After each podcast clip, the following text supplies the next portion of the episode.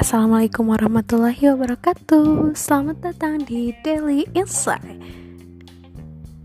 Setiap tempat adalah kelas Setiap peristiwa adalah pelajaran Dan setiap orang adalah guru.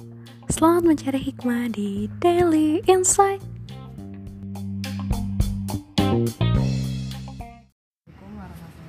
Waalaikumsalam warahmatullahi wabarakatuh. Alhamdulillah nama doa nasta'inu wa nastaghfiruh wa na'udzubillahi min syarri anfusina wa min sayyiati a'malina may yahdihillahu fala mudilla wa may yudlil fala Alhamdulillah ya kita masih bisa berkumpul pada pagi hari ini. Uh, sebenarnya ini sharingnya apa ya? Mungkin udah tahu juga ya cerita ceritanya tentang Uwais Al-Qarni. Belum. Uwais Al-Qarni. Nah, Uwais Al-Qarni ini uh, tabiin terbaik, uh, tabiin terbaik gitu ya jadi beliau ini tidak terkenal di bumi tapi terkenal di langit. Kayak gitu. Kenapa? Karena uh, pertama banyak uh, beliau ini uh, Uwais ini sering dimintai uh, dimintai untuk mendoakan orang lain gitu. Termasuk para sahabat kayak Umar terus Ali kayak gitu. Itu minta doa ke Uwais. Uwais tolong minta uh, saya mau minta didoain dong gitu. Minta didoain kepada Allah misalnya gini gini gini, kayak gitu. Dan selain itu juga uh, Uwais ini adalah pemuda yang sangat berbakti kepada orang tuanya gitu. Nah uh, jadi Uwais ini adalah pemuda mis pemuda miskin asal Yaman. Terus dia itu memiliki penyakit uh, penyakit kulit. Jadi cacat lah istilahnya kayak gitu. Jadi kan pokoknya dengan segala kekurangannya di dunia gitu ternyata Uwais ini sangat terkenal gitu di langit kayak gitu. Nah uh, yaitu sangat berbakti kepada orang tuanya. Adalah cuma jadi semua keinginan ibunya jadi ibunya tuh uh, adalah orang tua yang lumpuh gitu. Udah orang tua sepuh gitu ya terus lumpuh. Nah uh, Wise ini selalu uh, apa ya uh, memenuhi apa yang diinginkan oleh ibunya. Kecuali satu yang ia sulit itu yaitu ibadah haji. Jadi si ibunya tuh uh, ya, uh, apa sih ikhtiarkan untukku untuk agar uh, kita agar ibu bisa ibadah haji kayak gitu.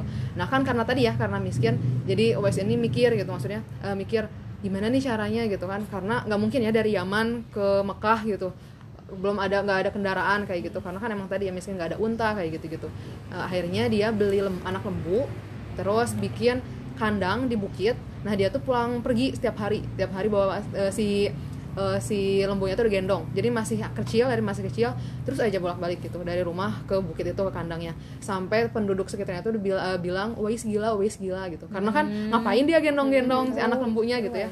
ngapain dia uh, apa sih uh, gendong anak lembu gitu? Orang mah lembu teh dikencarkan gitu. ya ini mah dia digendong gitu. Sampai akhirnya udah 8 bulan udah 8 bulan berlalu si lembu anak anak lembu yang tadinya masih kecil itu udah berubah jadi besar dan 100 kilo. Jadi beratnya itu 100 kilo. Dan dia tuh masih kayak gitu gitu masih bolak balik antara bukit yang kandang tadi ke rumahnya kayak gitu. Ternyata itu tuh untuk latihan ngegendong e, ibunya ke hmm. Mekah kayak gitu. Terus uh, sampai penduduknya penduduk sekitarnya juga uh, ngeh gitu. Oh ternyata dia tuh mau latihan ngegendong uh, ibunya gitu. Hmm. terus si dia tuh uh, akhirnya udah tuh akhirnya uh, pergi ya pergi ke Mekah buat ibadah haji. Itu tuh yang tadi 8 bulan itu emang udah masuk ke musim haji kayak gitu. Hmm. jadi dia tuh sengaja gitu latihannya tuh dari jauh-jauh hari biar bisa uh, nantinya ngegendong orang tuanya gitu. Jadi latihan dari yang misalkan dari kecil hmm. terus kan dia terbiasa ya. Jadi makin gede makin dia itu udah biasa gitu. Jadi nggak ujuk-ujuk langsung terus kilo dia gendong gitu. Jadi dia tuh punya strategi tersendiri dari kecil sampai gede 100 kilo itu sampai ototnya juga gede. Nah udah aja beralhamdulillah bisa ke Mekah untuk ibadah haji. Terus uh, was juga berdoa gitu ya Allah uh, apa sih ampunilah semua dosa-dosa kedua orang tuaku eh, apa sih orang ibuku kayak gitu. Uh, ibuku. Terus ibunya bertanya uh, lalu gimana dengan dosa-dosa kamu? Uh, apa sih was itu bilang uh, apa ya dia tuh kan minta selalu berbuat baik kepada orang tuanya ya hmm. dan semoga nanti ibu bisa masuk surga dan dengan ridho ibu sana saya bisa ikut ke surga kayak gitu. hmm. gitu jadi dia tuh hmm. berdoanya mendoa, mendoakan semoga diampuni uh, apa sih doa-doa ibunya tapi dia itu saking nggak apa sih saking nggak egoisnya gitu ya nggak hmm. nggak mendoakan dirinya gitu malah dia berharap si ibunya itu masuk surga terus dia bisa ikut karena ridho orang tuanya kayak gitu. Uh, terus sampai akhirnya udah aja ya udah beres. Uh, alhamdulillah gitu di apa sih dikabulkan. Dan si ibunya juga berdoa ibunya apa uh, awasnya berdoa biar si kulit uh, si penyakit kulitnya sembuh. Dan uh, setelah ibadah haji itu sembuh si uh, apa sih penyakit kulitnya. Cuman ada bagian putih gitulah di lehernya. Dan ternyata itu tuh tanda gitu tanda yang nantinya akan bisa ditemukan sama Ali dan Umar. Jadi Nabi itu sebelum ketemu sama Uwais ini dia udah eh, apa sih udah apa ada sabdanya gitu ada hadisnya. Udah berkata kayak apa ya? Eh, bentar. Nah, aku pernah aku pernah mendengar, nah Umar ya, ini lalu Umar berkata, aku pernah mendengar Rasulullah SAW bersabda, nanti akan datang seseorang bernama Uwais bin Amir bersama serombongan pasukan dari Yaman. Ia berasal dari Murad, kemudian dari Kon. Ia memiliki penyakit kulit. Nah, kemudian sembuh darinya kecuali bagian satu dirham. Nah, satu dirham itu maksudnya setitik itu ya, setitik yang di lehernya tadi. Ia punya seorang ibu dan sangat berbakti kepadanya. Seandainya ia mau bersumpah pada Allah, maka akan diperkenankan yang ia pinta. Jika jika engkau mampu agar ia meminta kepa- kepada Allah supaya engkau diampuni, mintalah padanya. Nah, jadi setelah setelah Rasul berkata seperti ini, Ali sama Umar tuh nyari eh, Wais gitu. Jadi kan yang tadi ya pasukan pasukan di dari Yaman kayak gitu. Terus na- nyari apakah di sini ada yang bernama Wais gitu. Eh, terus setelah bertemu sama Uwais dan emang ada gitu Uwaisnya karena yang tadi ya jadi disebutin kan tanda satu dirham itu dan alhamdulillah ketemu sama Umar dan Ali dan Umar Ali pun minta didoakan oleh Uwais kayak gitu nah eh, terus mintalah kepada Allah nah Umar pun berkata setelah ketemu sama Uwais ya mintalah kepada Allah untuk mengampuniku kemudian Uwais mendoakan Umar dengan meminta ampunan kepada Allah.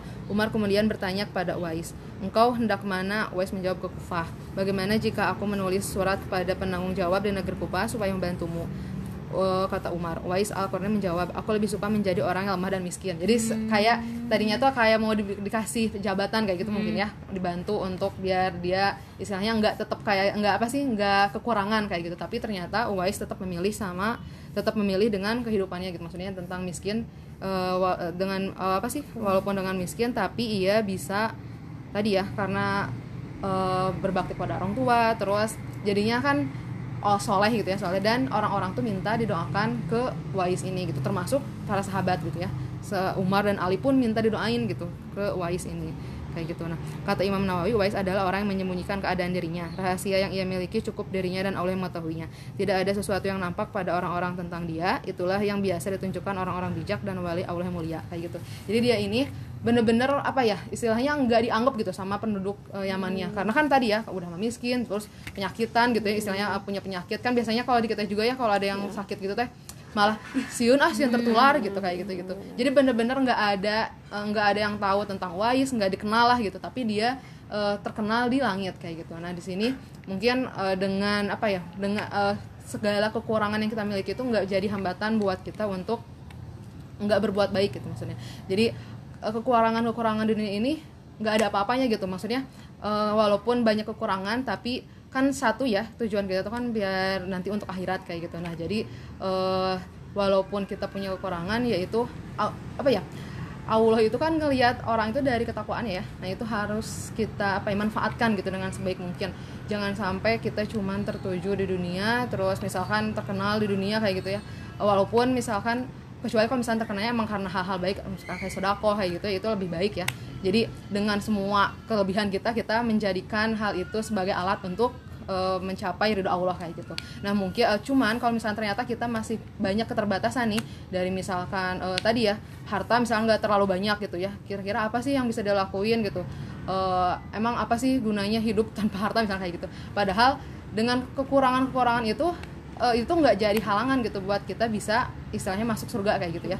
Istilahnya masuk surga. Dan alhamdulillahnya kan kalau misalkan eh, apa sih Allah itu nggak ngelihat kita dari hartanya ya. Jadi ngelihatnya emang bener-bener dari ketakwaan kita dari amal baik kita kayak gitu dan itu eh, bener-bener apa ya bisa dijadikan semoga bisa dijadikan contoh ya tadi yang Uwais itu berbakti kepada orang tua dengan segala keterbatasannya dengan apa sih dengan kekurangan dia dari segi harta ataupun dari tadi ya dari tubuhnya juga emang benar-benar apa ya eh, istilahnya tadi disebutinnya cacat gitu. Jadi disebutinnya cacat tapi kekurangan-kekurangan itu malah bikin dia terkenal di akhirat gitu. Sampai Nabi juga eh, bersabda tentang beliau gitu. Sampai Umar dan Ali minta didoain sama Uwais gitu. Padahal kan Umar sama Ali itu ya sahabat Nabi gitu.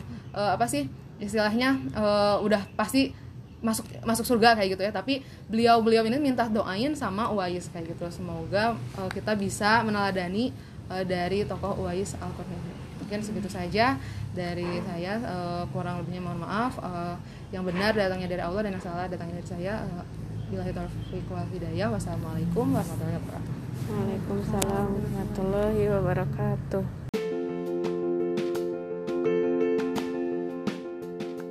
Terima kasih telah mendengarkan episode Daily Insight hari ini. Sampai jumpa di episode Daily Insight selanjutnya, insya Allah. Assalamualaikum warahmatullahi wabarakatuh.